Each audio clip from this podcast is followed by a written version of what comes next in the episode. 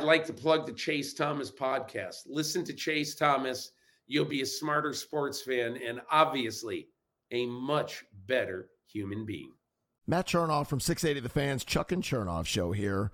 And I want to say thanks for listening to today's episode of the Chase Thomas podcast. You can find it on Apple, Spotify, and all your favorite podcast apps. Chase Thomas went to Parkview in North Georgia. He's a local Atlanta kid, and he won't let the Luka versus Trae thing go. He interned with us back in the day, and you'll always remember him. Anyway, definitely go check out chasethomaspodcast.com where you can find all of Chase's previous episodes, all of his articles, and do him a solid. Leave him a rating and review if you're an Apple podcast listener. Reminder to listen to our show, Chuck and Chernoff, Monday through Friday, 3 to 7 on 680 The Fan, and subscribe to my podcast as well. Welcome to Matlanta, wherever you get your podcasts. Chase Thomas podcast, the Chase Thomas podcast. um, my nephew needs me to record. See, I hate. I already hate it. I hate it.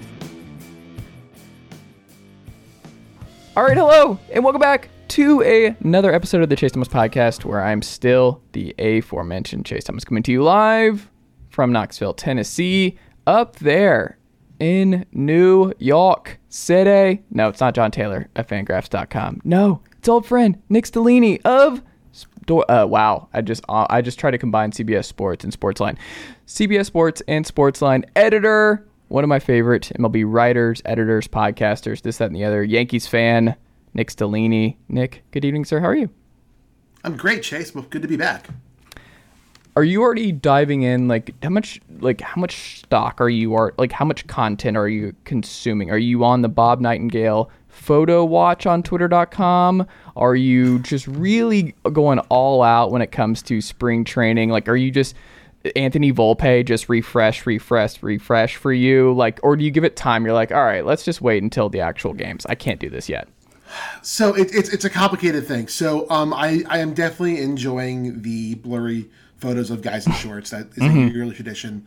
Um, you know, the, the it's not just that though. Like the really the, the really good stuff for me is the um the pop of the mitt. Like when you finally mm. get like videos of like guys throwing bullpens and stuff, and mm. you hear like the ball popping and like that. That's the really good stuff there for the real sickos like us. That that's yeah. what gets us off. Um, I'm not like constantly refreshing. Or I mean, I like I have TweetDeck open all day while I'm working mm. because I'm I'm in sports media, so like it's kind of like until they take it away from us. Right, like you sign like a contract in blood when you work in sports media. Like you have to have TweetDeck open all day. Right. Um, so I'm one of those guys. Um, so like I'll get like a steady drip um, mm. of like you know that and you know guys swinging in the cage and mm-hmm. simulated games and like Gerrit Cole diving face first into the grass during PFPs. Like that's the good stuff. I'm mm also enjoying this like trend that like baseball is finally picking up.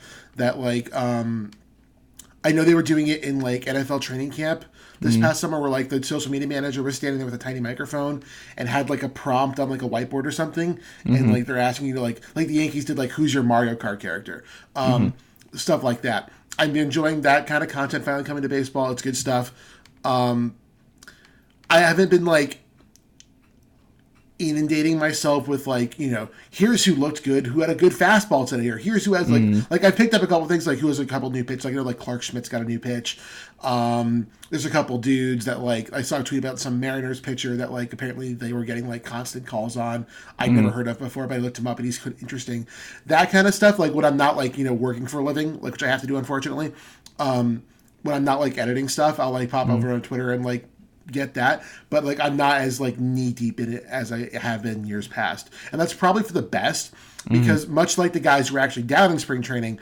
um, after about like a couple weeks, it really loses its novelty. You're like, all right, just get this crap out of the way. Give me the good, good stuff. I, I need the good stuff now. Like, like supposedly there's games happening on Friday, and that's cool. That's great. I will be watching that because I am a deeply disturbed individual. Um, but even that, at some point, will just become drudgery and awful and we're waiting for opening day. Now, that being said, the fact that the WBC is happening this year will make mm. it so much better because the World Baseball Classic for, is like for me one of the greatest sporting events in the world. It is so much fun. Yeah. Like we like it's one of Americans like few chances to like outside of the playoffs to like experience baseball that is actually designed to be fun. And mm. I say this as a baseball fan, as a baseball sicko. Um, when you get to experience how the rest of the world like enjoys baseball, not just in like a playoff, you know, competition setting like the mm-hmm. but like when you like like if you ever watch the Caribbean series, Mm-mm. um so the Caribbean series for those of you who are for the uninitiated, which happens every year, it's not like WBC. It's basically um, Winter Ball's version of the Champions League, where the winners of each individual like Winter Ball league in, in like the, the, in the Caribbean and South America, so like the winners of like the Dominican League and the Cuban League and the Venezuelan, all those, they basically all go into like this Champions League and play, and it happened like it. ESPN Deportes shows it. Um, you can stream it on ESPN Plus if you've got it. Um, and it's really great because it's very fun and like the guys like, like you see like the guys like the players in the field like having fun and being demonstrative which is like very slowly starting to happen in like at major league baseball but like for a mm-hmm. long time was very much a taboo thing but like also like the fans in the stands like there's like bands but there's like guys with trumpets and drums and stuff um, Asian baseball is like that too. Like if you ever watch Japanese baseball, it's mm. crazy. If you watch Korean baseball, they're, it's nuts. They're having a party in the stands, mm-hmm. and like the WBC is very much like that. And I I got a real kick out of it when I watched it back when it was last played in 2017. It was supposed to be played a couple years ago because of COVID, and now it's finally coming back. Um, and I'm so excited for that. So that'll make the drudgery of spring training not as bad. Um, but yes, I, I am deeply invested in like who grew a mustache this year, who dyed their hair, all that stuff. I'm, I'm, I'm I love it. Is there anyone in particular who's changed their look drastically? Um, well, there's the requisite, you know, guys who've had to shave because they're now Yankees, and then there are guys who are now sporting beards and mustaches and what who are no longer Yankees. Um, like for for instance, today I was very surprised to see that Chad Green, who is now a member of the Toronto Blue Jays, is not sporting facial hair um, because it's almost like clockwork when guys leave the Yankees. They're like, I can wear a beard now. It's awesome. Um, by the way, as a Yankees fan, the beard rule sucks. Get rid of it. It's terrible. It's it's the worst thing in the world. You need like like a Rolodex to like tell tell the various relievers apart when you like don't know them. You don't watch the team every day. You're like, wait, which generic white guy is that?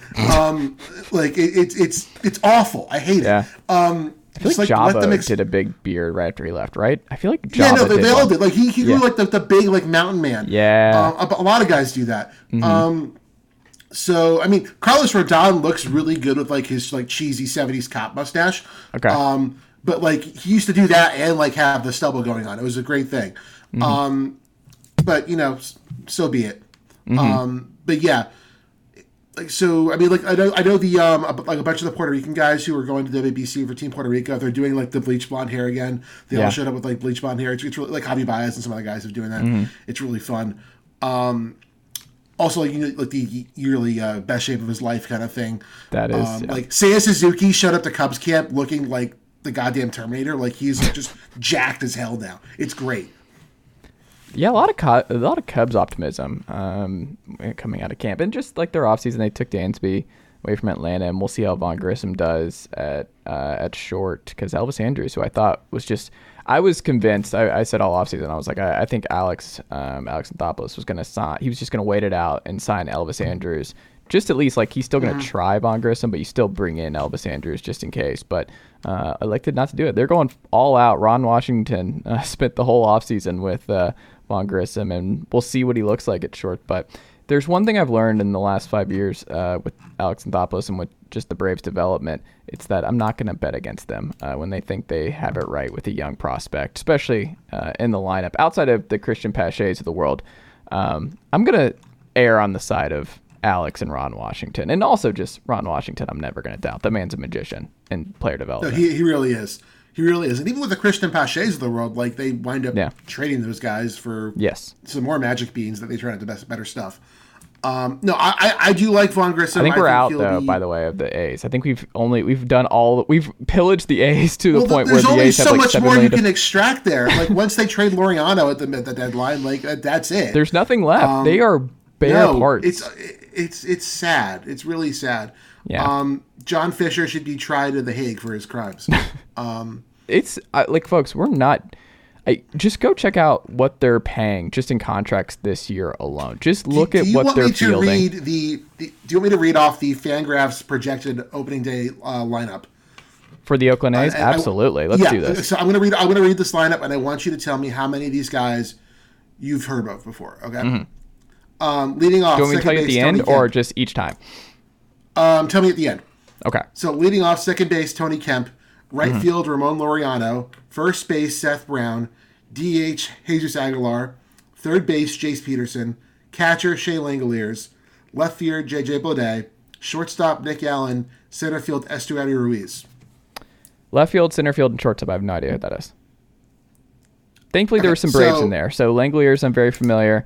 Langeliers, you know, because he was Tony part of Kemp the, has the been heist. batting 245 for 10 years in this league. Um, I think he's a Vandy Yes. guy originally. Um, but uh, yeah, there's there's a couple. So you uh, said Laureano, left, obviously. left field. When Yeah. you say the three guys you don't know, who, who are they? Uh, center field and I guess left field, right? Yeah. Uh, so center field Esteury Ruiz was Yeah. um, Is he the one in the deal? got- The yes, Dodgers deal. So he's okay. who they got. He's no, no. He's the one they got in the uh, the three way trade um, with the Brewers. he came from Milwaukee. Did he come from Yes, Milwaukee? because it, was- it was a three. It was a three way trade with the Brewers and the Blue Jays. Because Okay. that's how the Blue Jays got Sean Murphy. Uh Um, and then no, the Braves have Sean Murphy. Oh, that's right. Okay, so the Braves have Sean Yes. Murphy. That's yes. right. Wow. Wow. Okay. Um, so so there it is. Um Mm-hmm. so that was part of the Murphy trade. He was Mm. like the big the quote unquote big piece coming back in the trade. Every prospect evaluator I know will tell you that that was a terrible choice. Mm-hmm. Um, Ruiz is mega overhyped, and even like within the industry, he's like, what the hell are they doing? Mm-hmm. Um, JJ Bleday, you should know because he's a former Miami Marlin, former top draft pick of the Miami Marlins. Okay. Got a cup of coffee last year. And then shortstop Nick Allen um, Yeah. was their third round draft pick a few years ago. Um, at one point was a somewhat high prospect. Has the glove. Um, the bat is we'll see. Sounds like uh, Jack Wilson to me. If he's Jack Wilson, you'll take that. Yeah. We don't know if he's Jack Wilson. Speaking Um, of, do you know Jack Wilson's son's really good? He's going to be in the top 10 in the draft this year, playing at Grand Is he Canyon. really? Yes. He's one of the best players coming in the draft. And he's got like swag. He's got style. The Vols played Grand Canyon this weekend in the Arizona Classic on Saturday night, and I watched him. That dude is just like, he's having fun, but he's just impossible to get out, but a good team dude. And the manager, guess what? It's Jack Wilson. Jack Wilson's just managing Grand Canyon. Uh, Chip Hale's right. managing Arizona. Like a lot of, remember Really, these guys. Chip Hale. Oh my god. Yes. It's just a lot to Um, remember I these am, guys. I am not nearly as much of a college baseball guy as I should be or would like to Yeah. be. Um, I gotta steal some of Michael Baumann's like Mm-hmm. evil juju and like put it in my brain and like. I'm He's fantastic. pretty His series I- this week at Fangraphs was just top notch. Oh, I, I got to read the LSU thing. I got to really good. do. Uh, but no, like like I, I in years past I've been pretty good about knowing the upcoming draft class fairly well. I Mm. know nothing this year. I got to study a bit. Um, but yeah, there's there's some interesting stuff out there. Um, we have to supposedly do a show. We are gonna supposedly do a show on this very program, but we have to start whenever you have an opportunity to like run through just the embarrassment that is the Oakland Athletics in 2023. Um, yes. That's what we have to do. We have to publicly shame them because it is an absolute joke. No, as, the as they should. What they're doing. Uh, well, don't forget, folks, each and every day, new episode here on this very program. Nick Stellini, you can find him on Twitter at Stellini Tweets. Uh, all kinds of great MLB coverage uh, from him. And then you can check out uh, all of his work and all the great work going on over at CBS Sports and Sportsline. So check that out as well. Uh, you can watch us uh, if you prefer to watch this very program. Yeah, we're on YouTube, TikTok, everything. Chase Thomas Podcast. You can find us there. Make sure you like and subscribe if you are watching this on YouTube right now. Um, also, email us with any MLB questions week, week to week here on the program, Chase Thomas Podcast at gmail.com. And as always, leave us a five star rating and a review on Apple Podcasts or Spotify if that is how you were eh, very much listening to this program. Uh, Nick, let's start. We have to start with Jason Heyward. No, it's not 2009. It's not 2005. But something John Taylor and I have been talking about the last few weeks with the Dodgers. They've had a really interesting offseason, right? Like it's it's weird. You don't doubt the Dodgers. Like they have the they have Andrew Friedman. They have this just they have so much superstar power at the top of this lineup. But then they're doing some weird stuff. It's like you don't doubt them. I mean, the results speak for themselves. They spend, they're trying, they're doing this, that, and the other. However, Gavin Lux at short, you're like, are they really going to go Gavin Lux at short? Is that really what they're going to try and do here? And then they waited out and signed Peralta, and you're like, okay, they got a platoon guy, but then you're like, okay, they're really betting a lot on uh, Thompson and center, maybe left. We'll see what they do with Chris Taylor. Is this really the outfield next to Mookie Betts in right field? And you're like, I don't know. They're kind of shaky. Like if the NL West was a little bit more competitive and Carlos Correa ended up a giant and they had a better offseason than they ended up having, I think there might be a little bit more concern. But when you look over at the NL East with the Mets, the Braves, and the Phillies, Phillies just going to the World Series, you're looking and you're like, I don't know. I don't feel like the Dodgers are as scary as they've been in years past. I think they're the most vulnerable they've been in a long time. But then you see things like Jason Heyward is turning heads with at Dodgers camp with a new approach to the plate.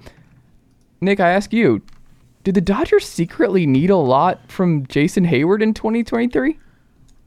Um, I don't think they need a lot. Um, mm. and I'm I'm like wanting to like slightly pump the brakes a bit on like the like post post post hype Jason Heyward like mm-hmm. breakout. Um, like the Dodgers, if you're going to go to a team that's going to like quote unquote fix you, um, because mm. Heyward, I mean, he's an older guy. I mean, but also like clearly, I don't think the athleticism has totally gone from him. Mm. Um, so if you're going to go to a team that is going to maximize what is left of you and you know fix your swing, quote unquote, or fix your approach, um, mm. the Dodgers would be pretty high on that list. They are they are player dev savants.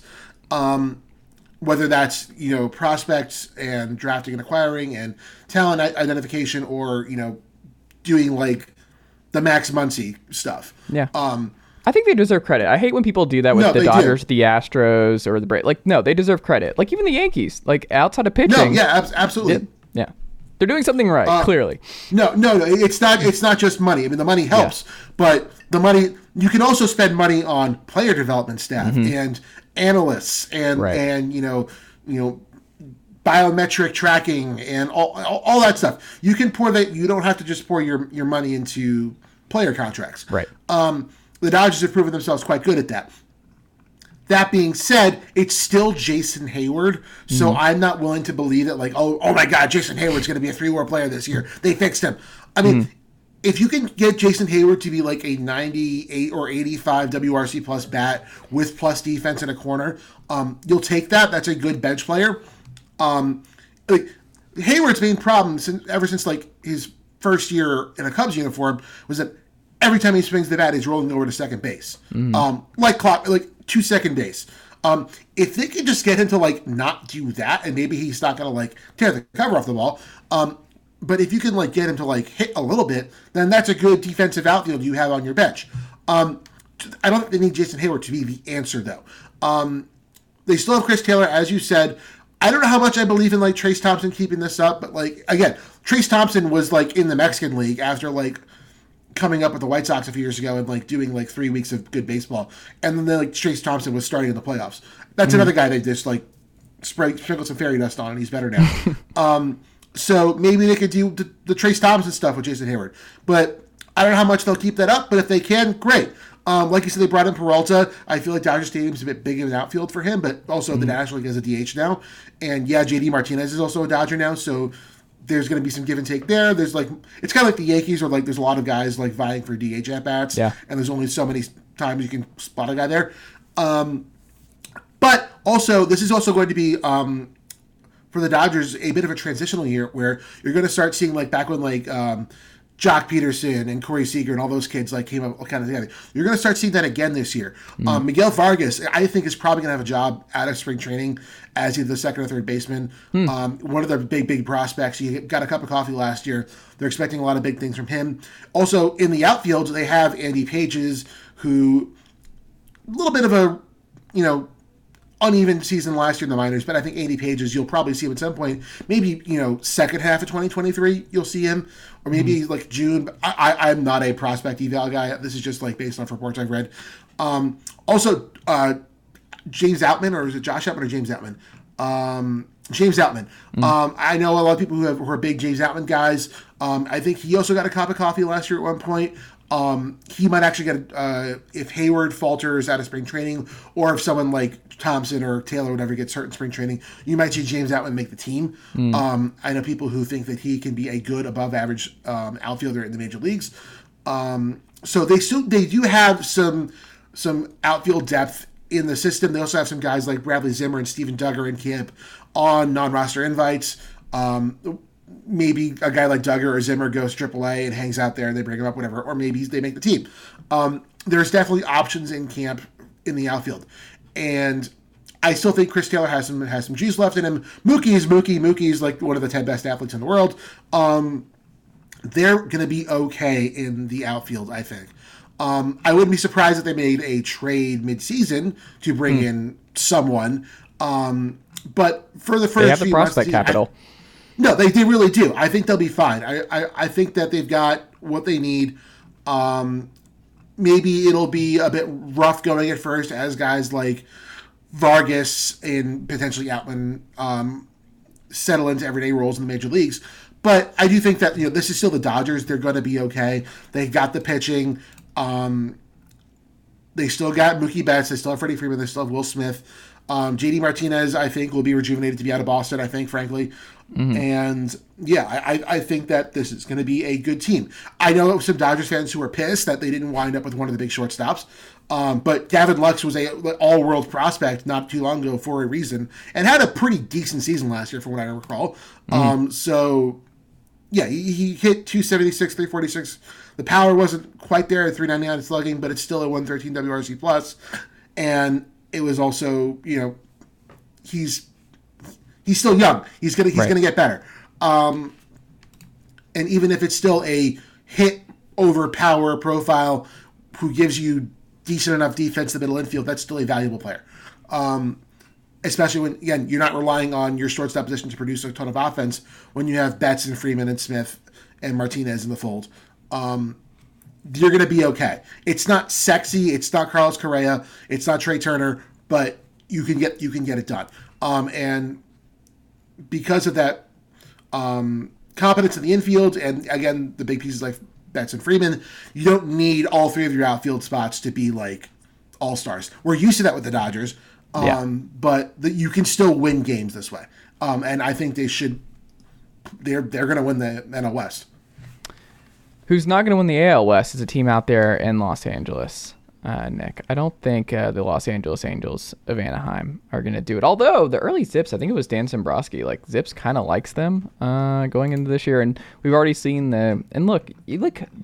I think we all hope as baseball fans, like even if we're not Angels fans, because they've just had a weird offseason off because Artie Moreno just like decided not to sell the Angels, uh, and that was like Yeah. something you were just expecting to happen, and they don't, and you're like, okay, well, what's like you just don't really know how to forecast the the Angels, and they're just kind of they're bled. They're just in a the way they built their team, the way they've just operated the last decade is just rare across the sport. No one else does this, where they just sign the pretty flashy thing or trade for the pretty pla- flashy thing and then don't do anything else. And it kind of speaks to what you were talking about at the top of the Dodgers, where it's like it's one thing to spend, but if you don't have the player development guys, you don't have the just that element in place. It doesn't matter when you spin big on Mike Trout or Shohei Ohtani or Anthony Rendon or whoever because you still haven't developed anybody else coming up through your system. Like there's just there's clearly a system problem in Los Angeles, and that has been the case for ten years plus. Like really, just going back the majority of the Artie Moreno uh, tenure as owner. But then you're like, so what are they doing? Like because the uh, Mariners, I think we both agree are going to be pretty good again. The Astros, I think, go into the 2023 season as the favorites to win the AL altogether. I think they got better uh, this offseason, which is kind of scary. And then you're like the Rangers. I think right now I would still bet on them. Like I'm still pretty nervous about Jacob Degrom and his burger being his favorite meal, and no childhood superheroes stuff is really concerning. But like they should be better. I don't think Marcus Semien will be as bad as he was last year, and I think um, we'll see uh, with Corey Seager as well. I think he'll be a lot better, and I think those are guys who, or Seager especially, will benefit from the elimination of the shift. But like I just I don't see it. So then you're like Ohtani is thinking about like testing free agency. And I'm like, well, then he has to be moved this summer, right? Like there's just there's no way around it. Like you're not winning a title. You're not using uh, making this all work. And I'm just I'm just sad because I think all baseball fans all they want is the Angels. Like we don't want you to build like the juggernaut. We just want Mike Trout and Shohei Ohtani in the playoffs. Like we want to see it once, and I don't think we're gonna get it. Like what what would you do if you're running the Angels right now? What what do you do with Shohei Ohtani? Um, so so here's the thing. Um, there's the baseball answer to this, and there's the business answer to this. Um, the baseball answer is that you've brought in like the Angels didn't have like the craziest offseasons in the, in the world, um, but they made some nice like little like tertiary, secondary moves. I like the Renfro acquisition. acquisition. Um, Brandon Drury had just had a great year. They brought in Brandon Drury. I like Gio Urshela as like a like kind of do it all man in the infield. Um, their pitching moves were a bit odd. They like kind of jumped the market on Tyler Anderson out of nowhere at the start of the offseason. There was some decent pitching on the market, then they just jumped the market to get Tyler Anderson. Maybe they were just nervous. They're like, we're not getting anybody else. We need to get somebody we know we can get right now. Yeah, yeah. Um, like they they brought in Matt Moore, who had actually suddenly had like a great season in relief for Texas last year. I didn't realize this. Um, and Carlos Estevez. Yeah. Um, for their bullpen, I still don't, I really don't like the bullpen. Still, I mean, those guys, if like maybe they are good again, but Estevez is always up and down. I don't really trust Matt Moore, frankly, to have another great year. But maybe he unlocked some secret sauce last year in Texas. That's a Texas thing, man. I don't know if you, Mike Um, yeah, Minor, uh, Lance Lynn, Texas does that. The revitalization for old washed Yeah. pitchers. Like it, once you leave, I think it's over. Uh, I don't think it's going to be the same. yeah, we'll see. But um, so like, it's always been kind of like a stars and scrubs kind of thing with the Angels. Um, and so they've kind of bridged that gap a little bit this offseason. Um, also, like Jared Walsh got like his like labrum cleaned up, so maybe he'll start hitting again. Um, because he was like important for them years past when he's like he came out of nowhere and started hitting. Um, that all being said, like yeah, like PECOTA's got them finishing second in the West. Yeah. Um, at like I think it was like 86 wins. Let me, let me It's just check. weird. Uh, why yeah. does that, why do Um, they like I, them? I, What, I, I get it. I, I get it. I really do. Um, so what I- is I- it I for you? If you get it, why do you see it? Why do you think the numbers? this because like this is like one of those things where like if all goes well, the Yeah. Angels could be like you know good, but like it never all goes well with the Right. Angels. Like like Anthony Rendon is going to get hurt again. yeah. Um, like I, I, I'm not like crazy about their rotation, but I, I, I see it. But like I can like maybe Reid Detmers like takes that step forward. Um, he's still just 23. Um, I like Patrick Sandoval a lot. Um, Ohtani's Ohtani.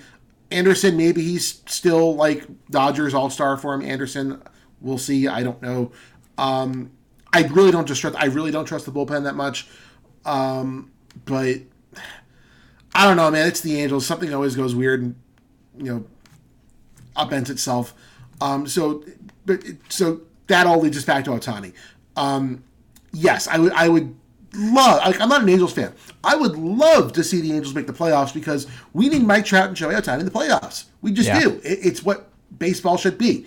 Um, I don't expect that to happen though. So when it is, you know, getting to the trade deadline and the Angels have, you know, a really chock full IL again, and Anthony Rendon's hit like 220 before, you know, tearing his leg off or whatever.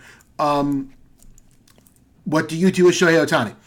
From a baseball perspective, because let me tell you, that dude's not coming back if he goes to free agency. He's not coming back. I don't think he's um, coming back anyway. I think the fact that it's just like open like this and he's going like I think he's already telling him like this is it. I mean, like, I'm so this is like kind of like, I mean, I had that reaction too, but then like I took a step back and was like, okay, this is like kind of like the canned answer you always give when like, I'm going to free agency and whoever's going to give me the big check is going to give me the big check, and if it's the but everybody's gonna give him the big check. Like who's not giving Right, no, that's the the thing. check? Like, Yeah. like Steve Cohen's going to give him the big check. Yes. I don't think Artie Moreno is going to do that. And frankly, if I'm choosing between the Mets and the Angels, I'm going to the Mets. Mm. Like I know that team is committed to winning at all costs. The Angels are not committed to winning at all costs. They have I think it's a that time thing though, again. with him. Because I, think, did, do you think he wants to stay on the West Coast? I don't know. That might be part of it. I, I, I, I don't know, but like if he Yeah. does, then he'll go to the Dodgers. You know what I mean? Like the Dodgers will give him the check. yeah, The and that's like- Padres could give him the check. You know what I mean? Padres Like, be hilarious. The Padres, like they let Machado walk um, this offseason. They just fill that money. and they with just give him they give the money to Shohei. Yeah. Like maybe that's what they do. I don't know, but like AJ Preller. Anything's possible with AJ Preller. right. So if you think he's walking away, then yeah, you got to trade him. Like you can't Yeah. let him go for nothing. It'll suck. It'll be one of the dirtiest things you do in your career as a general manager for Perry. But like you got to get something back. Mm. But but Artie Moreno might come and say, now hold on. Mm-hmm. We make $20 million a year just from Shohei Ohtani merch and ticket sales and all that stuff. Mm. He generates us $20 million a year just in, in merchandising and promotional material and stuff like that. Plus all the money that's coming in from the Japanese media that's broadcasting the Angels games and all the, the he is a money making machine for the Angels. Right. He makes them so much money. Do they want to like punt on two months of that? I don't know. Um, and also like if you're like trying to sell like so it was another podcast who was theorizing that Artie might try and turn around in a year or two after the um the broadcasting part of because as you if you I don't know if you've been discussing uh the Bally Sports things with your listeners. So um for those of you who don't know, um Bally Sports, which is one of the um which was a company that I think they own like 16 different um, lo- uh, regional sports networks that broadcast Major League Baseball games, among other things. Right. Um, and television money is a huge source of income for baseball, of course. Um, and that's they're like going bankrupt. They just defaulted on a payment to baseball. Um, the company that owns it, uh, Diamond Sports Group, which is a subsidiary of or a shell company for Sinclair Broadcasting, um, it's all going very poorly. They're they're they're declaring bankruptcy, and so the broadcasting stuff is all up in the air right now. Baseball might step in and do it themselves for a year before they find someone else to broadcast the games whatever. But that is a very uneven, unsteady portion of Ma- Major League Baseball's revenue right now, which is maybe one of the reasons why Artie said, "Hold on, I'm going to step back and wait, and maybe once this gets cleared up." And there's a more profitable TV uh, mechanism in place. Maybe the franchise valuations will go up even further because the report was that wasn't that like nobody was willing to fork over money for the Angels. The report was that there were a lot of people who were willing to fork over a lot of money for the Angels, Yeah. and Artie Moreno said, "No, I'm good."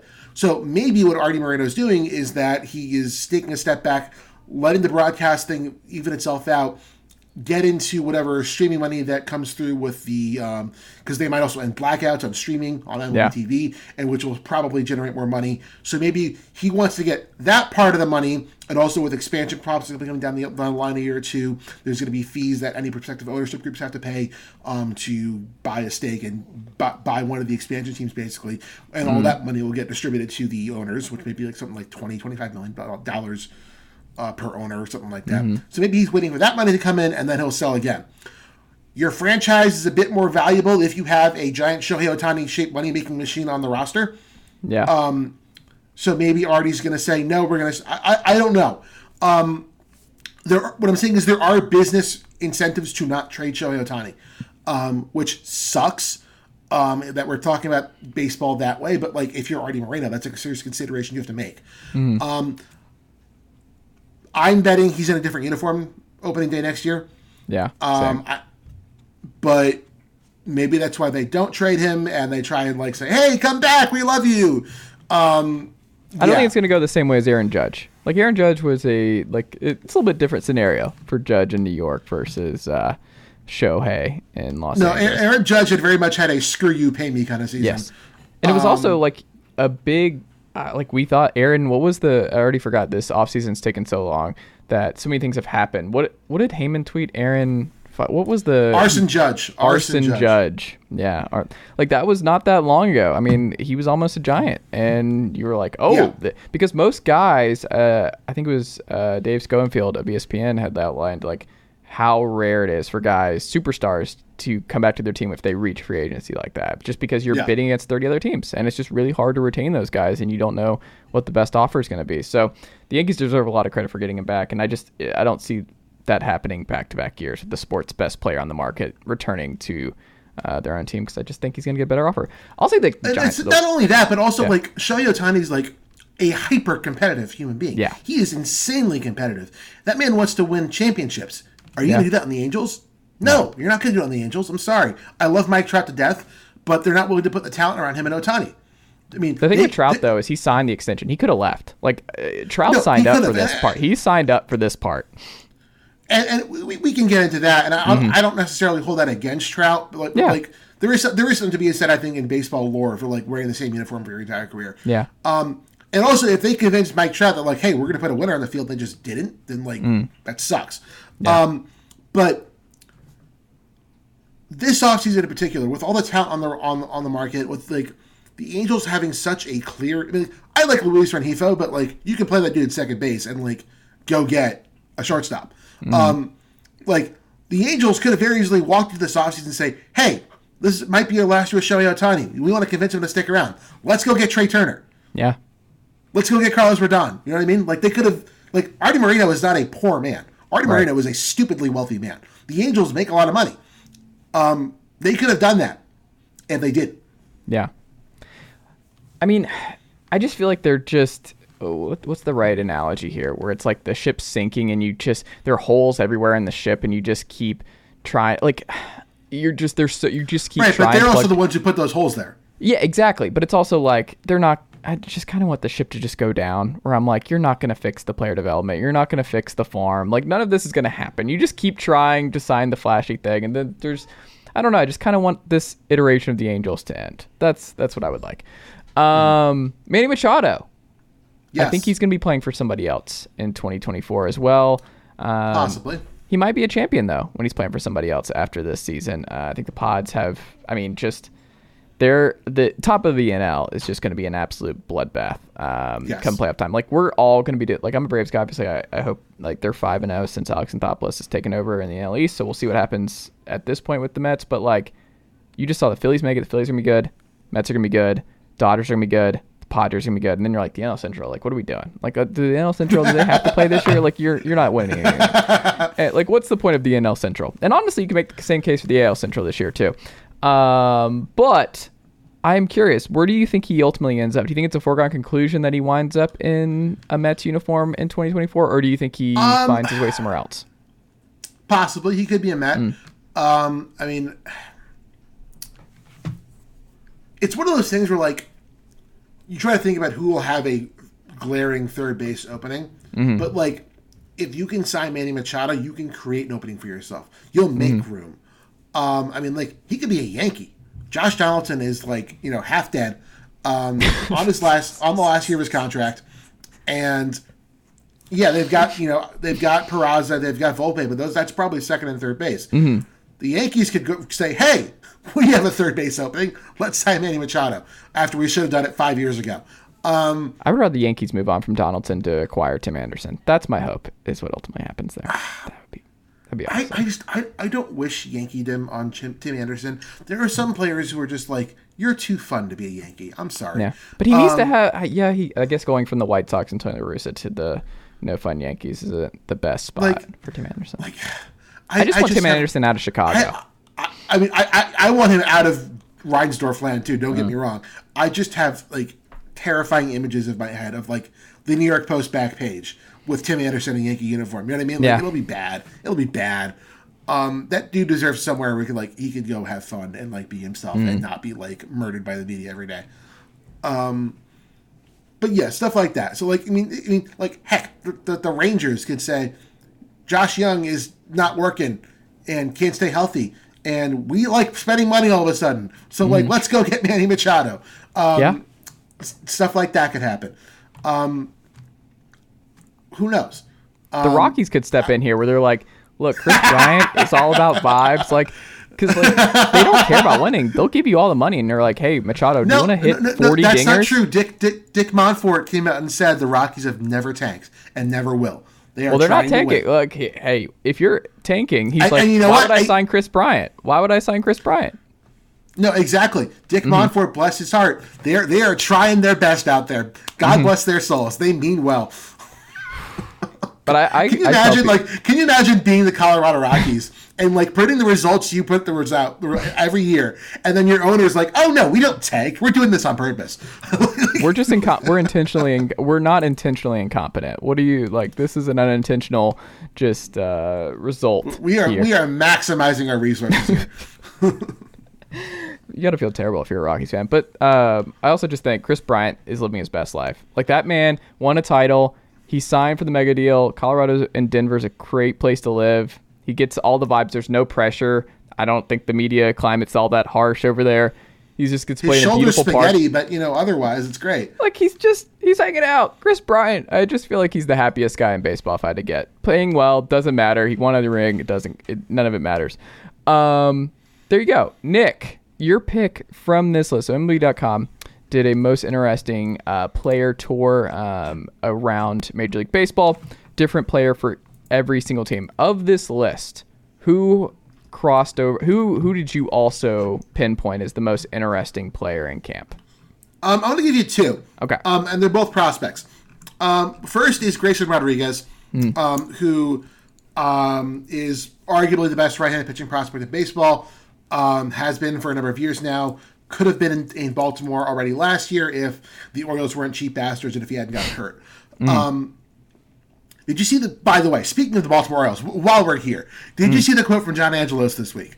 I did not.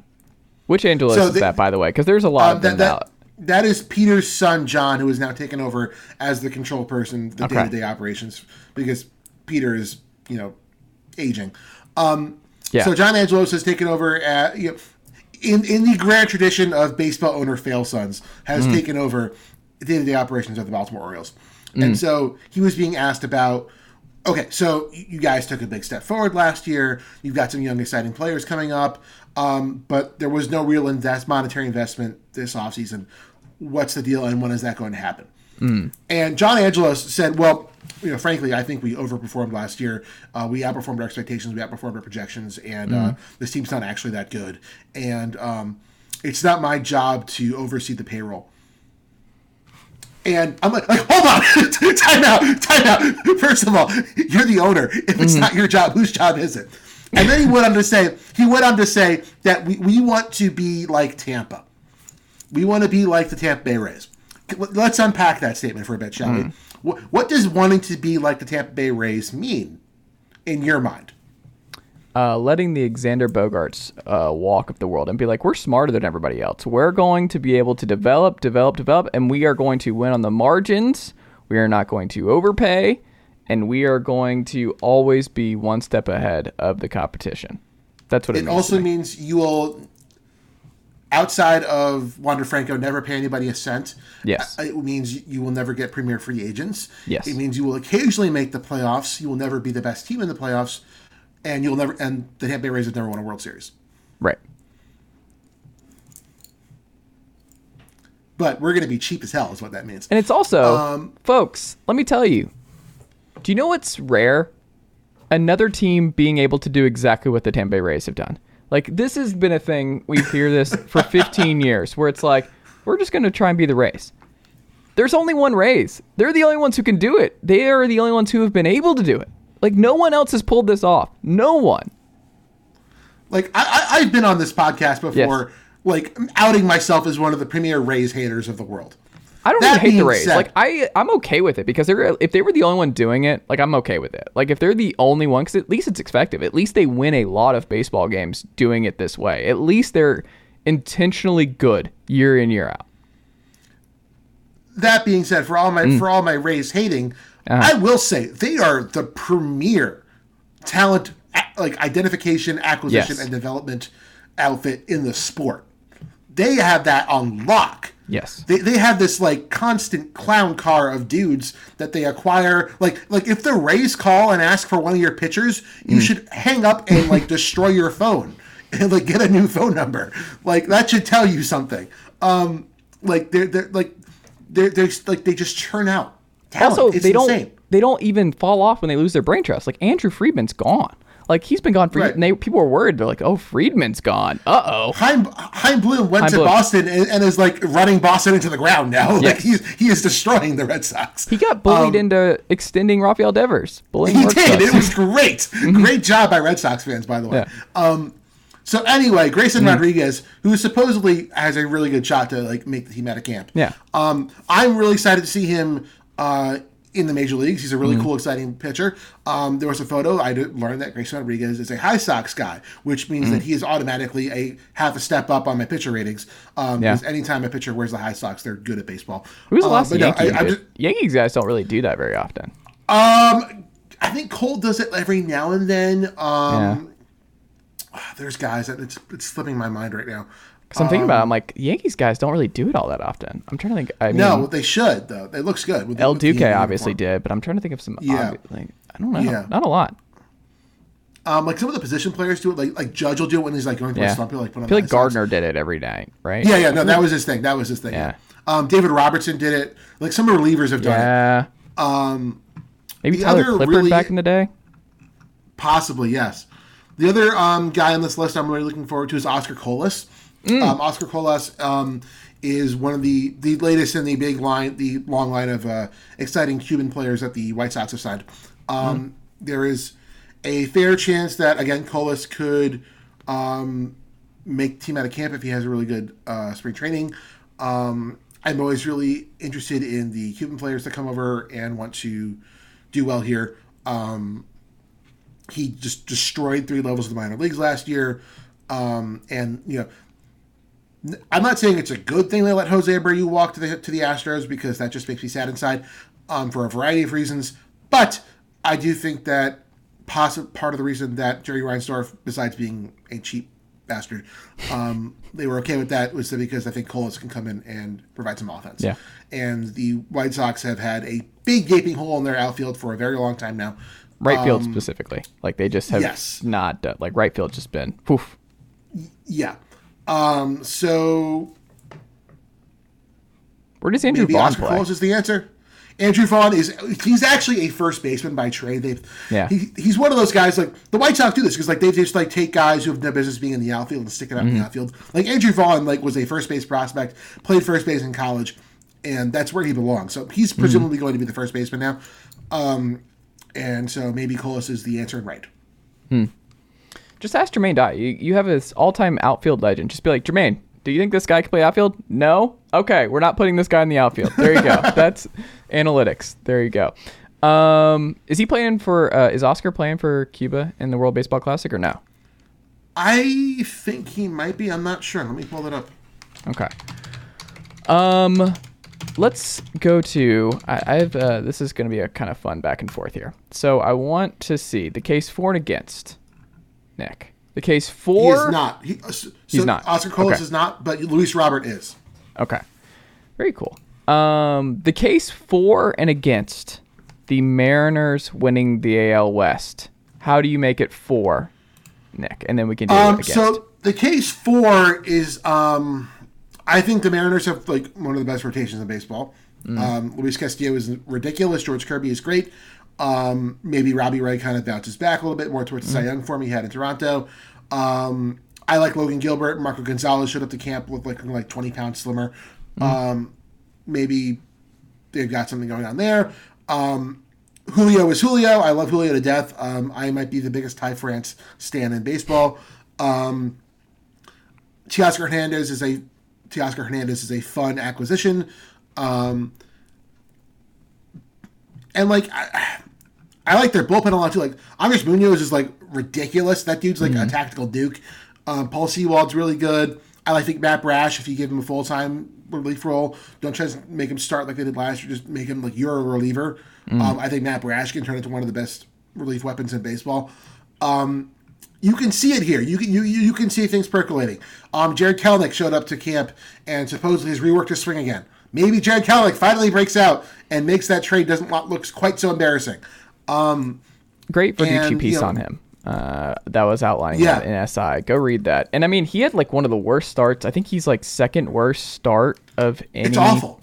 Like, I, but it was. I think he's actually like the second worst start for like the first 200 at bats or something. Like, there's only one other player who has actually started worse than Jarred Kelenic with the amount of bats that he's had, and it's like, Yeah. dang, that's just Yeah. it's just sad.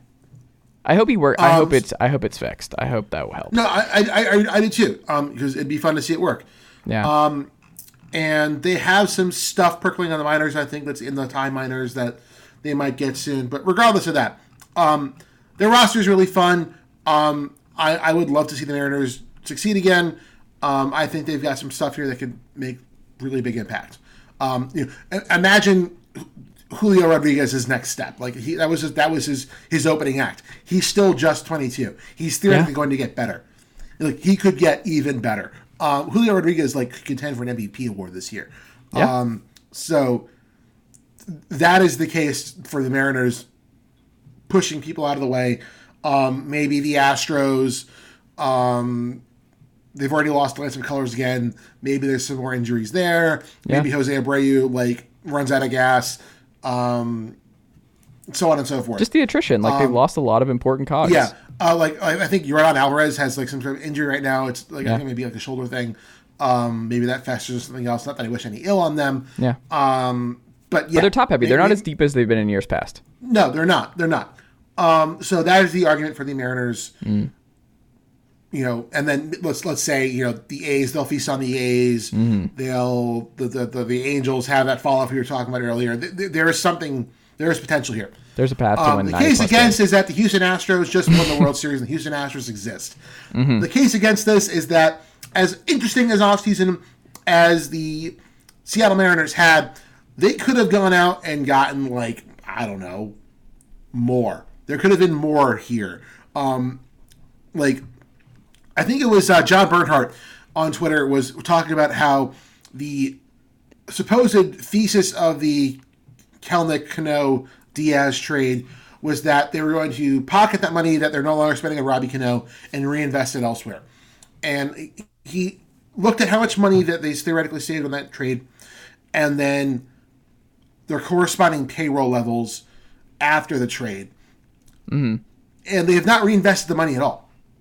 They've not spent that much money. Like they said, oh, we're gonna we're gonna ratchet it up now that we have the Robbie Cano money off the books.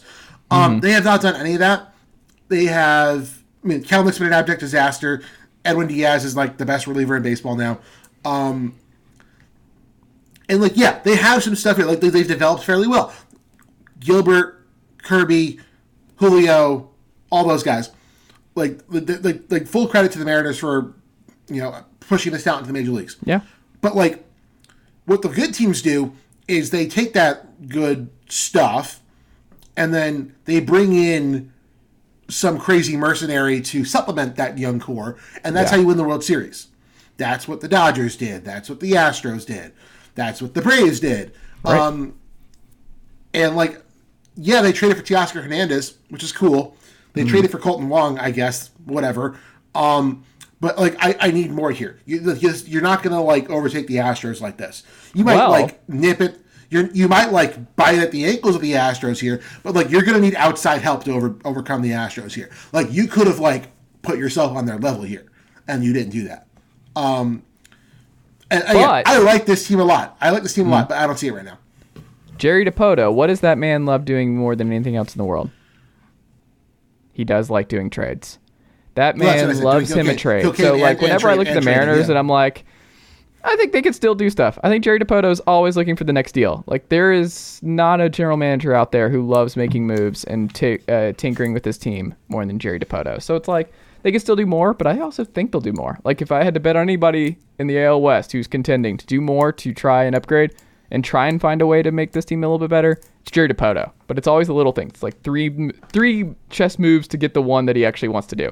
Um, but shout out to him because he's another different. Like it's just what how the Mariners have built their team is just different than I think uh, a lot of teams around baseball. And I look, baseball's back in Seattle, which is awesome. Playoff baseball, excuse me. And it was a great environment, and I think uh, it's just it's cool when the Mariners are good. Um, last one here, Nick. The case for Yes. and against our favorite team on this podcast. When you and I talk, like you and I, we, we both love the mascot for the Rockies. The case, not just the, we're not saying the the Rockies winning the the NL West. The the Rockies are not like we can't waste our time with that. But the case for the Rockies not finishing last in the NL West is what, Nick? Well, mm, um, okay. So theoretically, um, so you know how for a long time, um, there's been theorized that the fault lines in California are due for like this enormous earthquake. Um, so theoretically, that could happen this year. And there's this like and California love where you're going is, with this. Yeah. is just absolutely racked with this horrible earthquake, and there's this like Okay. gaping maw in the earth where like San Francisco or Los Angeles once was. Um, by default, the Colorado Rockies do not finish in fifth place. Because they can't play. They can't get to. LA. They just can't play the season. Like they Well, just split well, off. well, and they because the, Do- the Dodgers the Dodgers can't play anymore. Yeah. Um, so you know, By default, they move up. like like they like they lose like they go like, like they open the season with like a three game losing streak, then the the earthquake hits, so they finish the season like with a, with a zero winning percentage. Yeah. So yeah, There you go. Um i mean, if we want to look at the roster and like actually like subject ourselves to this, um, like again, Dick Monfort went on the record and said, "Hey, we're not tanking. We don't tank here. We, we we we try our darndest to win." Um, so I will give, let's say, Kris Bryant's shoulder is no longer a pile of spaghetti, and he can actually hit for power again, and he's Kris Bryant. And he can stay healthy. Um, that's cool. Uh, CJ Cron is like kind of like a decent first baseman, hitter, slugger dude. Great spot for Uh, him. Brennan, yeah, Brendan Rodgers. The breakout finally happens. You know, it, it, he was a he was a top pick in the draft for a reason. Um, and you know, highly regarded dude. Uh, the breakout happens. Ezequiel Tovar is a very interesting young player. He's only just 21. He might make the shortstop out of camp. Um, again, very highly rated prospect. Maybe he comes in and like does a lot of cool stuff. Um, German Marquez is rebounds from last year's woes and pitches at an all star level again. Kyle Freeland pitches at an all star level again. And um, maybe Austin Gomber pitches like a decent mid rotation starter. It doesn't make the uh, Arenado trade look quite as embarrassing. Um, Dilson Lamet, they claimed off waivers. Um, and I've always been a really big Lamet guy. He can't stay healthy, but he's got nasty stuff. Maybe he turns into a crazy reliever. Um, and then I. Uh, Uh, that's all I got. Man. I just and it's tough too because I think the Diamondbacks might be a sneaky playoff push team. Like I don't I don't know if they're a playoff team, but I think they're. I think they're interesting. I, I I really Right, like, I think just- they're interesting. I think they're too good. Like- Like, I just like you need a season from hell for like the Padres or the Giants, and I just I think the Diamondbacks forget- are going to be too competent. I forget who said it, and, I, and Mm-hmm. if you're listening, like please sound off in the comments. Let, let me know so I can give you credit. Um, whoever said it was like like if the Diamondbacks were an NBA team, Mm-hmm. everybody would call them like the best, the sneaky best league pass team. Yeah. like like that, like that. That's like kind of what the D-backs have going. Like to be clear, I don't think they're like good, but they're certainly really interesting. Yeah. Um, like Corbin Carroll is like a heck of a player theoretically. About to get extended, it looks Um, like yeah.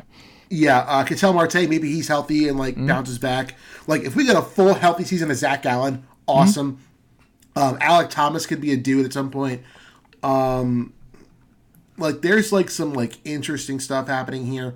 Um, their closer is named I I I kid you not Kevin Ginkel. Like Mm. you have to like get 20 saves just for that alone Right. um, like there's some interesting stuff happening here. Like Evan Longoria is a Diamondback apparently. Like maybe he like does stuff. I don't know. Like there's they're, they're cool. Um, this this like again one of those teams where like if they actually invest in the roster. And like, which they're not going to because Ken Kendrick is like fiending for a new stadium, and like has to say, "Oh, look, we can't possibly bring in permanent free agents. We need a new stadium. Give us the stadium." Like they're doing that song and dance right now. But like, if they were old to actually Chase invest in this, Field?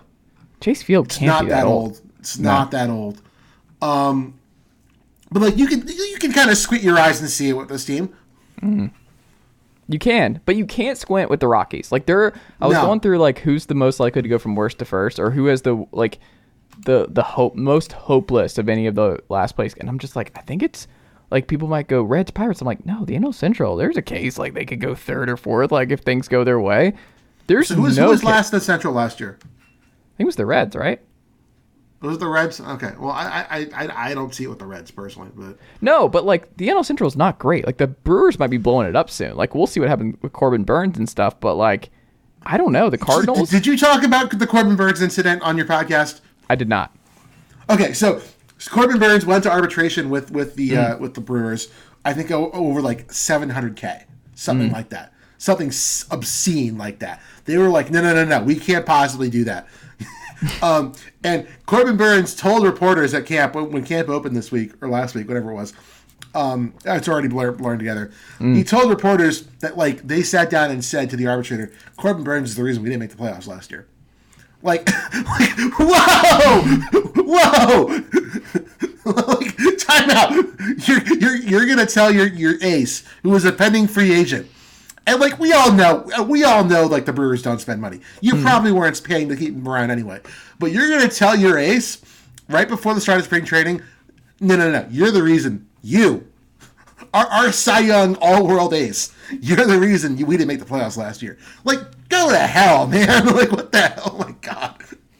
Isn't that the like just arbitration cases are crazy? Like to be a No, fly on the wall nuts, with what because what they have to say to try and win, like I, It's nuts. And like so- to be clear, like like salary arbitration is like a big win for the union. Like like Yeah. the players having the right to like make their case for their own salary. That's awesome. Mm-hmm. But like the things that team roll out to like try and say, oh no no, you're you're secretly bad at baseball. Like Yeah. it's insane. It's insane. And I just you have to have thick skin, man, and also have to just be, look at it really as business because like Fried and the Braves came sh- just short, and like he like they were they were like a I forgot what it was like total, but they were very close and what they're and they still didn't get it. And I had to imagine that had to be pretty testing. It's like what are they saying to Fried in this room where it's like Right? Max Fried was the reason they didn't go back to back, and it's like oh my god, I. I I don't know what they're saying because like it's like Max Fried's awesome. Just pay Max Fried. What does Max Fried Right. want? All right, just pay him. He's awesome. Um, yeah, I don't know. I can only imagine what teams are rolling out to just, and it's so weird because you're doing it to players you definitely like, and you would prefer in a perfect world to keep them around, but it's got to be so weird, especially for Yeah. not owners who it's like it's not our money, but it's like we would we love we we may have drafted this guy or we may have developed this guy. It's like we want him around. Um, well, Nick, this has been great. I uh, have enjoyed having you back on this very program, sir. What can the good folks check out from you? What do you want to plug here as we wrap up here tonight? Um, so I'm not doing a whole lot of writing right now. I am editing right now. Um, that is my current lot in life. Um, but I like editing. It's good. Um, so I'm like much more of a behind the scenes person right now. I'm primarily doing work at Sportsline, which is a uh, fantasy sports sports betting site under the CBS Sports banner. Um, come check us out. We've got a lot of cool like projection systems and stuff. A lot, of experts dishing picks. It's great. Um, our experts have phenomenal records. Baseball starting up soon. March Madness coming soon. You're gonna want to get on it. Um, CBS Sports obviously is great. Um, check out our baseball coverage. Our guys like RJ Anderson, Matt Snyder, the whole crew, Dan Perry, the whole crew. Um, they're awesome. Uh, definitely check us out there. I might be doing a little bit of writing as the season progresses. I might do a little bit of fantasy, fantasy baseball writing. Might do some stuff at main site. We'll, we're working on it. We'll see. Um, but yeah, it's going to be a good season. There you go. Yeah, I'm excited, man. Uh, it's gonna be fun, and uh, the weather's better. Sitting outside, just it's gonna be nice. Like I cannot wait for the first uh, Major League Baseball game I'm at this year. It's gonna be great. Nick Stellini, thank you as always, and uh, let's uh, talk again soon. Thanks for having me.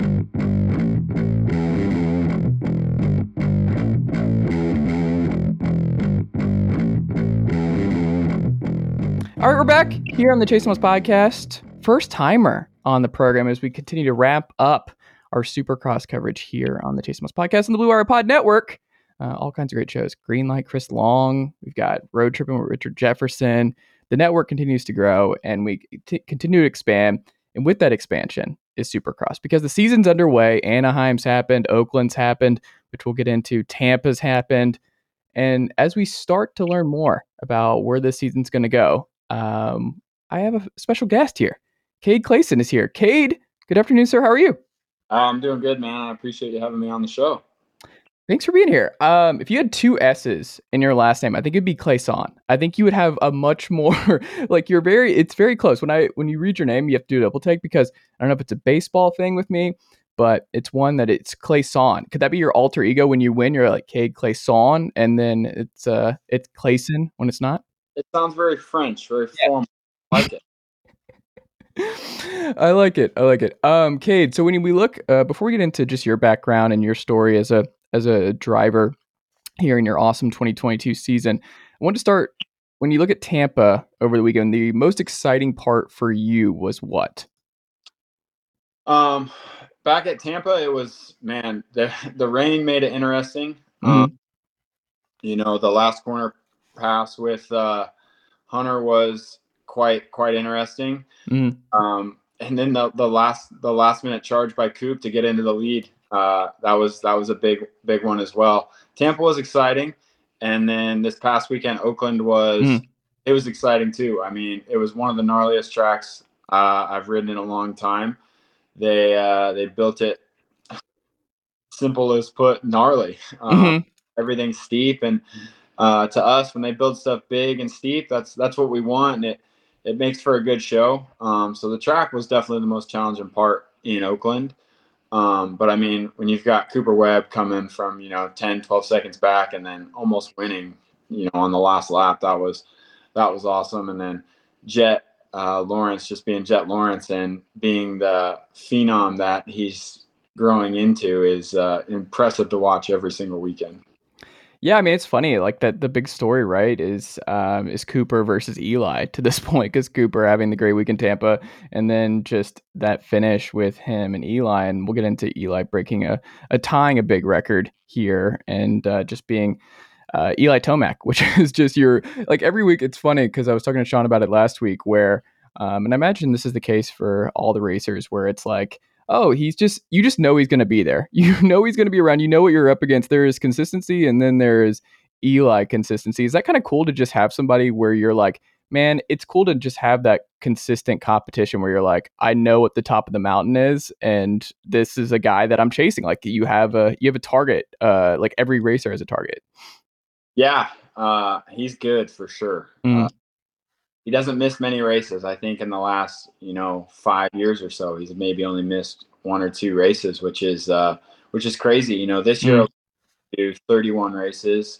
Um, so I mean, that's 31 weekends away from home, 31 weekends flying. That's that's a tough schedule. Uh, our races are no joke. They're they're pretty taxing. So it's uh, it's impressive to be able to say, you know, you've gone and done 31 races at the end of the year and you've made it through all of them, and to not just do them, but to do them at such a high level like he does. It's interesting when you mentioned the term gnarly to describe Oakland. Why do why do you call it that, and why do drivers, uh, racers, uh, love gnarly tracks? I, I'm curious about this. So um, each week we get a completely different track. Um, You know, Dirt Wurx, the company that comes in builds our tracks each weekend. Uh, they can they do a fresh design each weekend and even every year as we go to the stadium. Mm. So you're never going to see the same thing twice. And when they build that, depending on what the dirt's like, whether it's like a hard clay or like a soft, like loamy mix, uh, yeah, I'm a dirt nerd. No, but um, they can do different things with it. Um, but then not just build it, but then as it breaks down and we ride it, you know, every Mhm. lap the track changes. So if the dirt is super soft and they decide to build everything really steep and uh, the track just deteriorates, and as it deteriorates, it gets more dangerous. You know, ruts um, can get formed, and then anything goes from there. You know, you may be jumping from one side of a lane to the other just by complete accident, just kind of trying to survive. Um, but you know, we try to just not let it phase us and you know keep charging forward. But when the tracks are built so big, right? They have plenty of dirt that they can build jumps nice and fat, and then is also steep.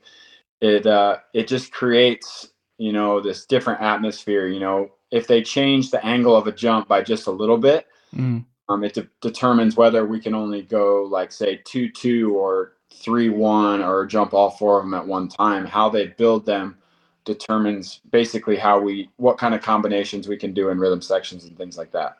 Have you always been a dirt nerd? Was that something when you first got into racing? You were like, all right, if I'm going to do this professionally, I need to know the ins and outs of everything, and that includes the dirt. Uh maybe a little bit as I was a Mm. kid. Um, when I was like an amateur racer, it was like whatever. I'll just show up and ride whatever they had. Um, but now that I've turned pro, like I know what cities have good dirt, uh, where I'm excited to go ride. Like this weekend in Dallas is some of we have all year. Hmm. So it uh Why is that? it's just like a good clay. Um, so Hmm. now the motorcycles are so powerful, right? That if the dirt's too soft, kind of like Oakland, Hmm. um, deteriorates and breaks down a lot, and then it kind of makes so much, so many changes that like we almost can't do some of the jumps towards the end of the night. Mm. Um, dirt in Dallas is just phenomenal. It packs well, but it also has a lot of traction. So they can build really big jumps. They can build big obstacles that are challenging for the riders, and they'll withstand all of the racing that they're going to see. What do you think about the? I'm a Georgia guy uh, originally. I'm here in Knoxville. I'm a Tennessee guy, but originally in Georgia. Um, saw you in the dome, uh, not you personally, but uh, back when you were in the dome, Supercross in the dome. Bring it back. I miss I miss the dome races and inside. It's Mhm. it's. Uh, uh, I'm probably gonna go to Atlanta Motor Speedway this year, so I'll be there for that um, and see what that looks like um, at that track. But in terms of the Georgia red clay, what do you what do you like about that or dislike about it? Yeah, this the dirt in Atlanta is really good as well. Mm, Um, that I miss the Georgia Dome too. Uh, Mercedes Benz is just a little too fancy. It's I- too fancy. There was a like you used the word grimy earlier. The dome was grimy. It was gnarly. It was it was a fun fun time. It felt more authentic. It felt more like a supercross race. It just it like you said, it just it didn't feel as nice. And that was a, a nice thing about it. Yeah. See, I, I love the domes. I love anywhere with a roof because that's what Supercross is to me. Hmm. I, I like the speedways, um, you know, Atlanta and Daytona, just for the diversity. Mhm. Um, they're a little bit different. You know, obviously now we go to the speedway in Atlanta, but uh, I'm a I'm a dome guy. I love the stadium. I love when the lights turn on and it's dark outside and the fireworks and all. I love that stuff. I love sitting up there for opening ceremony. I mean, this is like my eighth year racing Supercross, and I still love it. Uh, that's awesome. Um, looking ahead though to Arlington, Dallas, what are you most excited about this weekend? For myself, uh, Mm. Excited for the track. Um, I know those guys like to build big, gnarly tracks in uh, in Dallas, so that's that's probably the number one thing I'm excited for. Uh, I'm also excited because it's a triple crown. Mhm. Uh, so for people who aren't familiar, most nights there's basically one main event in each class. Um, or originally there's heat races, LCQs, and then one main event in each class. That is, uh, you know, 15 minutes for the 250 class and 20 minutes for the 450 class. But for the Triple Crown race, uh, it's a bit of a different format. There's actually three main events in each class. Um, so you're only going to see the top 22 guys in each class, um, but you're going to see each one of each class three times. Uh, and for the 250s, it's like 10 minutes plus a lap, and for the 450s, it's 12 minutes plus a lap. So you get to see the stars of the sport a little bit more. Uh, Mm. at- but those events are gnarly. That's why we only do three of them a year. Uh, it's it's a lot of racing. It's high intensity, but uh, that those events are are fun. Uh, they put a lot of pressure on us in qualifying. Normally, qualifying doesn't really matter that much, Mhm. but at these events, it does. Uh, so it's it's a it's a test for sure. So those are those are my two favorite things for myself. You're nearing a decade since turning pro, Cade. And like me, you got you kind of look young. I'm not gonna lie. You're gonna be one of those people that you have the baby face where you're gonna look young. Like I'm, I you like you wouldn't even guess that I'm older than you right now. Like I'm 31, Cade. Like it, I, yeah, I don't look 31. I'll never look 31. I'll I just look. It's just it's not gonna happen. I'm gonna look way younger than I actually am. Does it feel that long for you that you're nearing a decade since becoming a professional uh, racer? Mm, not really. Uh, Mm. Funny because a lot of my teammates are, are pretty young. Uh, like some most of them, I think only one of them can drink. You know, 28, right? So Mhm. Uh, I've got a lot of young bucks under the semi with hmm You got a lot of designated drivers though at your Yeah. disposal. tons. So it uh, it's a it's different for sure. Mhm. I know they kind of look to me for experience and knowledge sometimes, and then they call me Grandpa Cade sometimes. I don't love. Uh, Mhm. But I've I've just been around, right? And I feel like I'm honestly still like still right in my stride, right in my prime. Like I don't I don't feel like I've slowed down at all. If anything, Mhm. gotten way better over the last two or three years. And uh, you know, I've got some of my best results early in the season so far this year. So for me personally, it's it's it's still a dream just to be here. So it's it's easy to stay young in what you're doing when you're having as much fun as I am. Well, you said you've gotten a lot better in the last two to three years. What have you improved on? Was there something specific that you wanted to map out in the last couple of years that you feel like you've hit? I think mentally, I've just gotten a lot more tough. Hmm. Uh, the main events themselves are hard enough for a guy like myself just to get into, Mm. and uh, I'd say for probably the first few two years of me getting into those, uh, I'd get in there and I was just out there. I was Mm. doing the laps, kind of surviving. Where now I, I'm racing forward. I'm I'm battling with guys I, I should be battling with, and I've got you know good goals to move forward. And uh, yeah, it's just it's it's I've been put into perspective a little bit. You know, obviously I got married, so I gotta Mm. Congratulations. support, support somebody else too. Thank you, but uh, yeah, it's it's fun, and I think keeping it fun while simultaneously having really good goals uh, helps me a lot. What's your wife like when she's watching these races? Does she critique you, give you advice? Does she not want to watch because she's nervous about what might happen? How does that go? Uh, she's a basket case sometimes. Okay. Uh, she uh, she loves it though. Mm-hmm. You know, she she's in the Air Force, so she's she's Very about cool. she does a bunch of cool stuff too. So it's it's fun because we Mhm. both things that you know we're super passionate about, and uh, she just she's been around moto just as long as I have, so she she understands it, and uh, it's easy for me to talk to her about you know stuff that like I'm struggling with, and she can kind of uh, just just help me through it. All right, I got something for you. I didn't know you were going to bring up the Air Force here, so this is this is going to be a cool little surprise for you, kid. Hold on one second. All right, All here we right, here we go. Uh, I, I know nothing military. You're gonna question. oh no, it's just the Air Force helmet. They sent me the helmet. The Air Force uh, Academy sent me their actual helmet. So that is something I've got over here. Very good. Very pro Air Force Falcons. Troy Calhoun, great coach over there. No, no, there you go. Are you a college football guy at all? Do you have time to like watch other sports, or are you mostly just uh, racing year round? I'm a Browns fan. That's so, unfortunate. Yeah. like what, what what can you do, right? I, I basketball growing up, um, Mhm. kid, um, and I like I like watching football. Just, I mean, what guy Mhm. doesn't? like football? It's kind of it's fun, Exactly. you know. And I like playing golf, Mm. but those guys are so uncomparably good that it just makes me miserable watching them sometimes. So, Mhm. uh, I mean, I, I'm a football guy, probably uh, the most though. When you play other sports, like when you're golfing, are you just as competitive as you are on the racetrack, or do you turn it off? Is that com- can you turn that competitiveness off? Oh, I'm ex- yeah, I'm extremely competitive. Yeah, Uh, there's no there's no gimmies or free putts when you when you play golf with me and my friends. Okay, I like it. Who's the worst golfer on the uh, that you've played uh, that you've raced? Uh, who like on the tour right now? Who who would you say is the worst? Oh, probably Alex Ray. He's Okay. like one of my friends, but he is so god awful at golf. it is terrible, and he plays more golf than any of us. He just hasn't gotten. Oh no, yeah.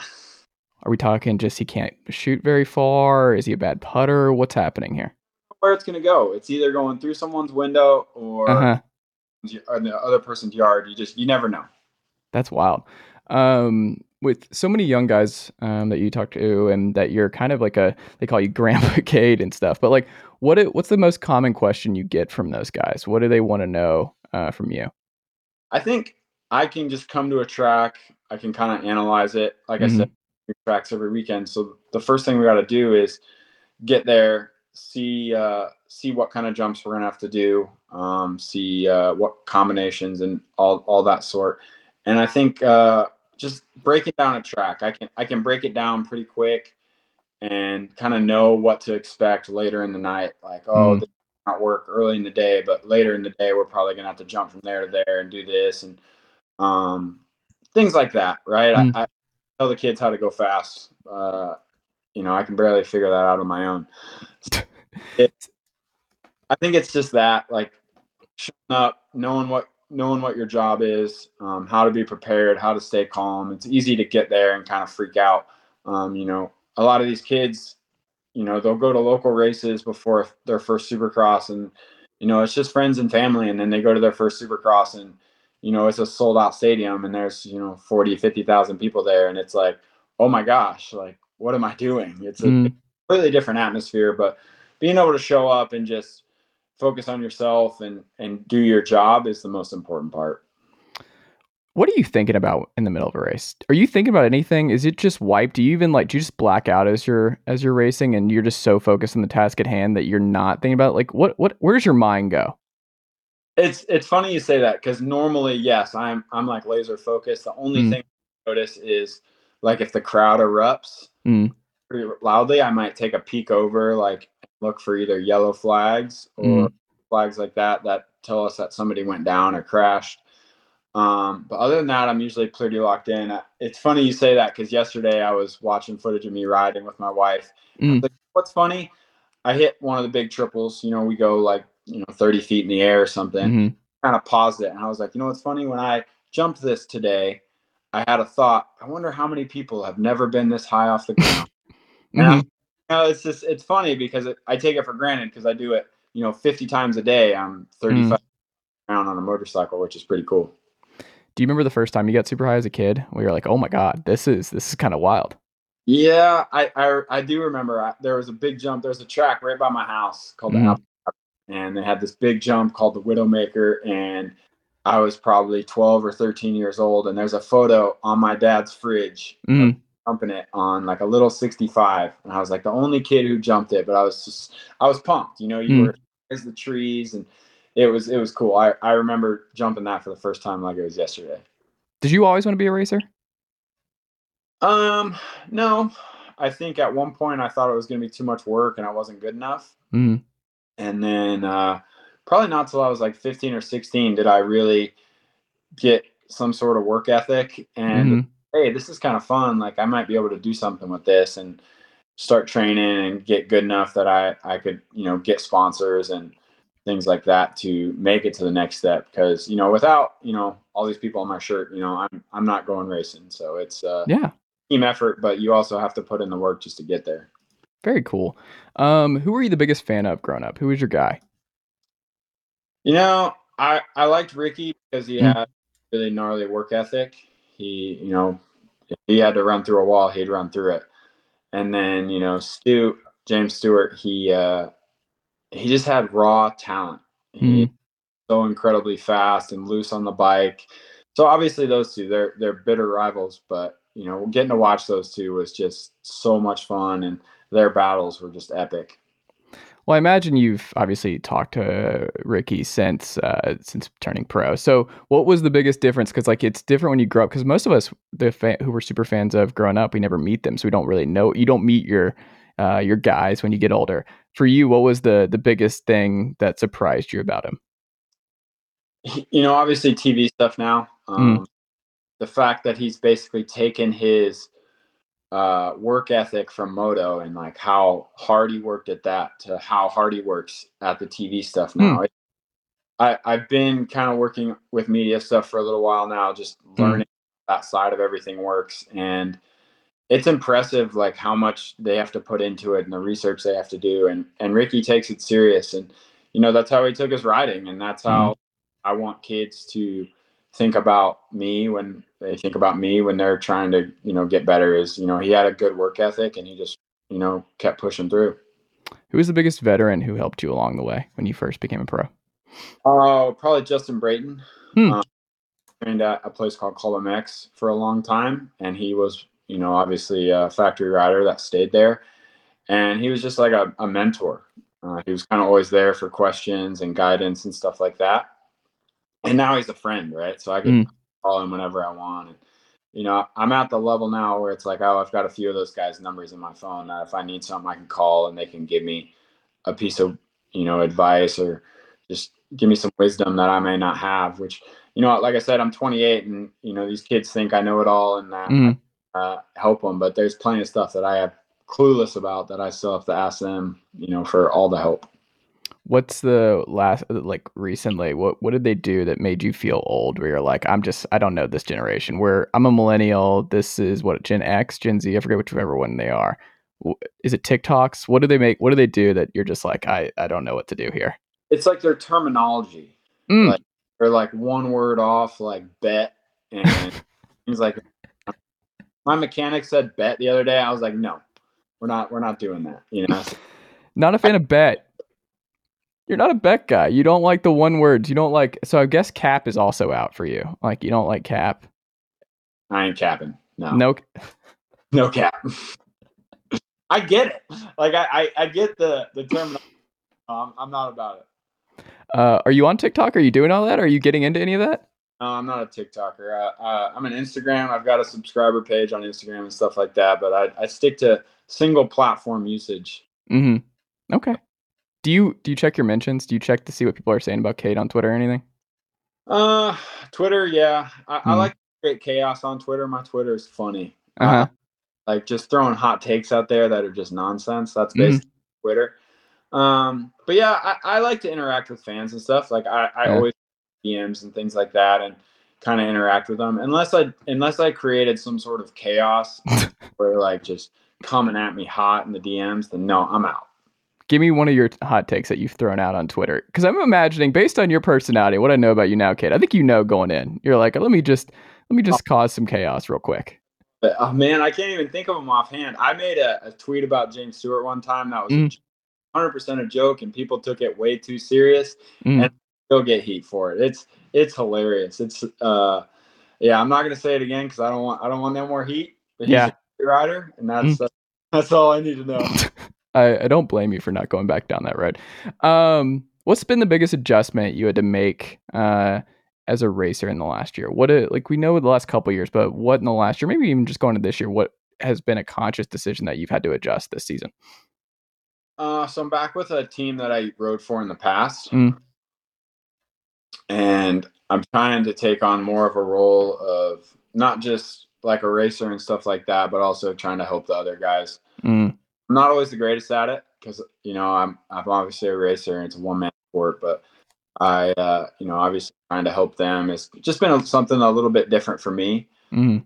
It's nice now that uh, so we train at a place called uh, South of the Border in Carolina, so the whole team works out of there, and my wife works out of Fort Bragg, so it's it's super nice. I'm able to live from home and just commute to the track every day, which is awesome for me. I've got a full time mechanic Mm. Uh, this year for the first time, and it's just it's allowed me to focus a lot on my riding, and I think that has been the biggest part. You know, being able to just be full time focused on my riding, not having to work on my own motorcycle some days, and it's it's been a good team effort. So I think that's probably the biggest two changes for me.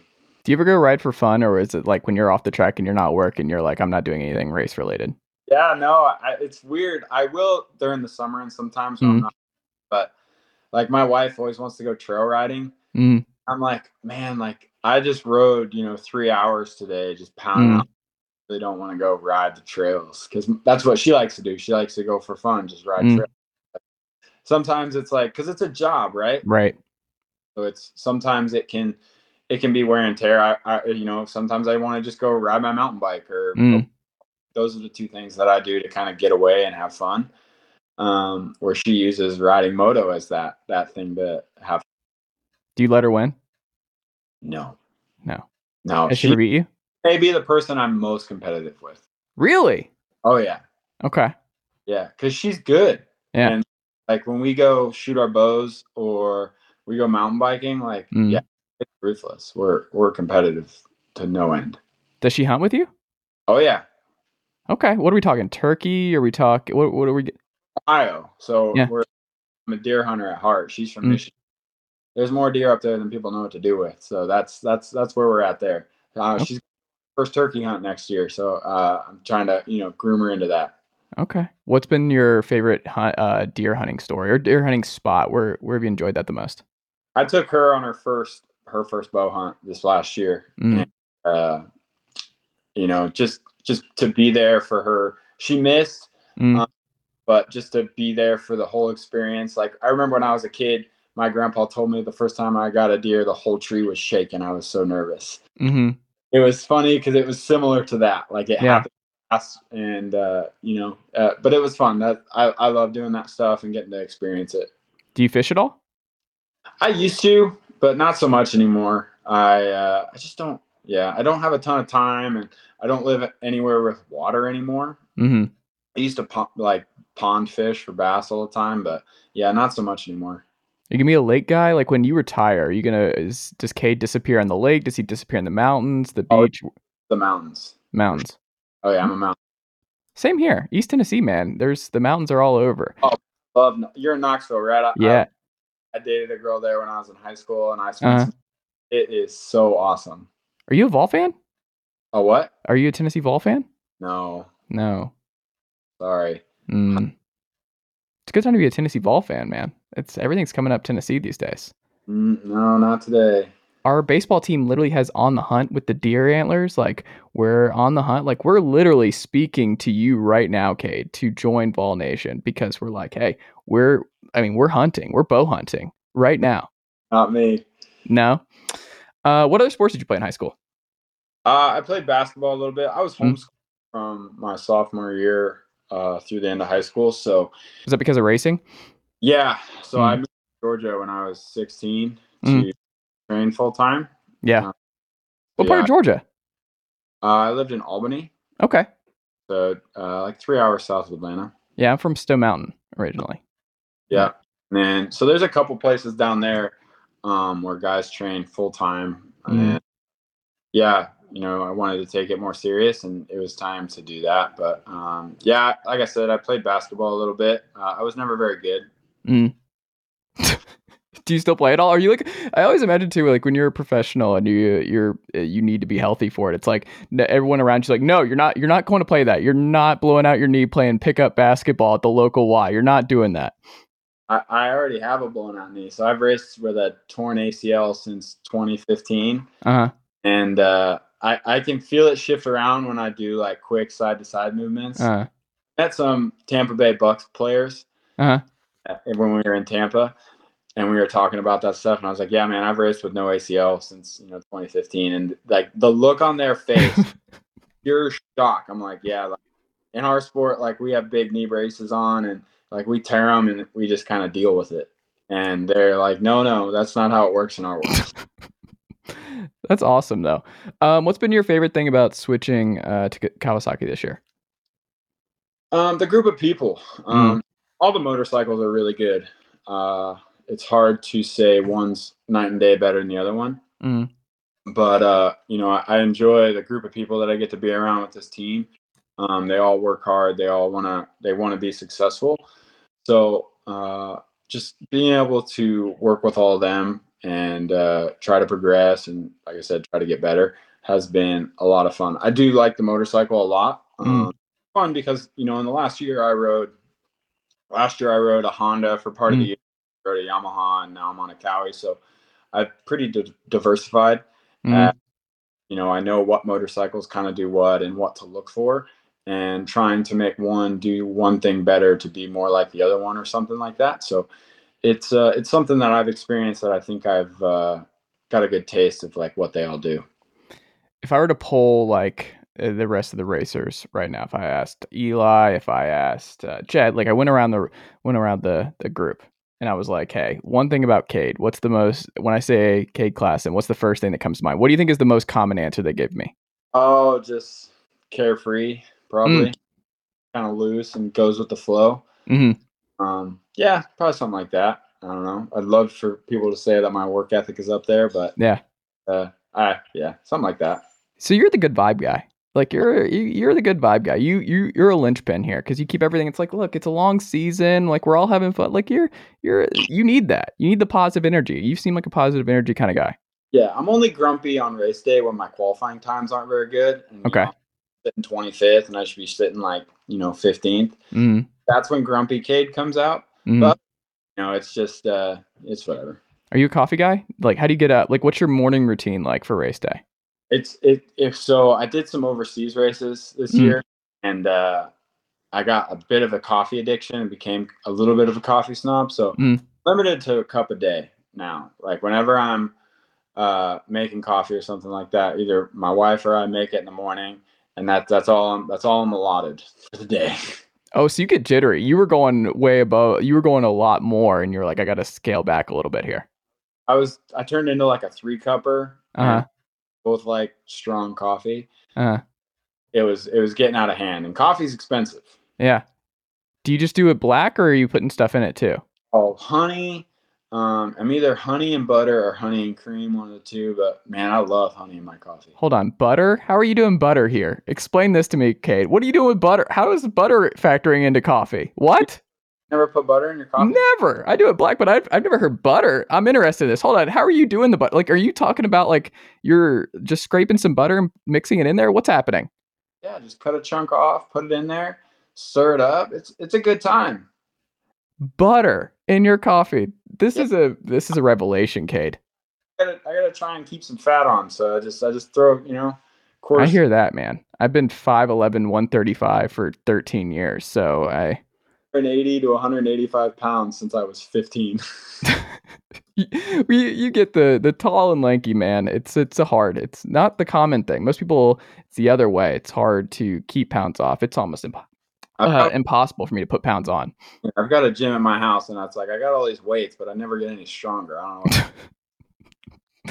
I like it. Uh, we'll end here. So, how do you break in to the top 20? Uh, you finished just outside last year, I believe 21, and get to the playoffs. Like, what? Uh, how do you break into that that group this year, Cade? the playoffs is interesting, right? Mm. It's a whole new thing with the two series coming together. Mhm. Um, it's going to be tough, right? I'm sitting 22nd right now. Um, Yeah. plenty of space for me to keep moving forward. Mhm. But it uh it's going to require a lot of effort for sure. Mm. And that's kind of what we've been working for and trying to focus more on not just getting in the main events and then doing the best we can, but like planning to be there and then, you know, shooting for that 10 to 15 range. And that's kind of my goal is that 10 to 15 range. And Mm. if I can if I can start finishing, you know, just a few spots ahead of where I am now and and get in that range, I'll be in the playoff no problem. And those playoffs are important, man. It's, there's a lot of money on the line. It's it's it's important to be there, especially the first year that they do it. Mm. Be a part of it, and uh, I think I'm plenty capable of it. Uh, I just got to start executing my mains a little bit more. Um, you know, hitting the fade button just a little bit later in the mains, Mhm. and then and maintaining. Sometimes I hit the maintain button a little too early. I love that.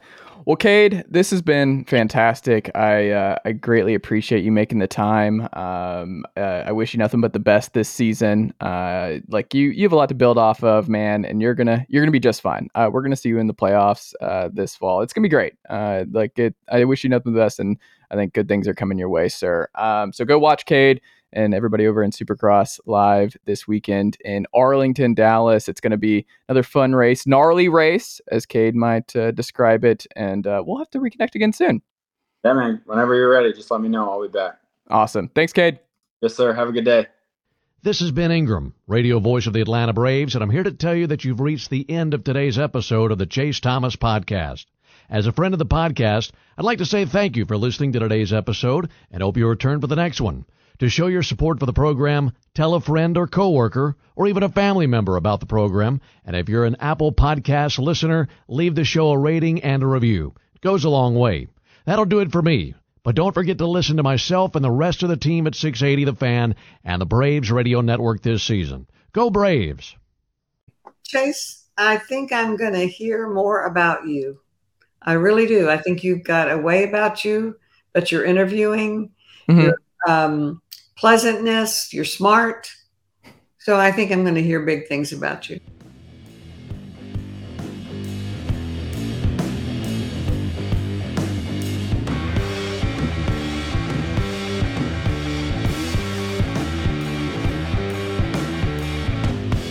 Nicely done, nephew. Chase Thomas Podcast. Hell yeah.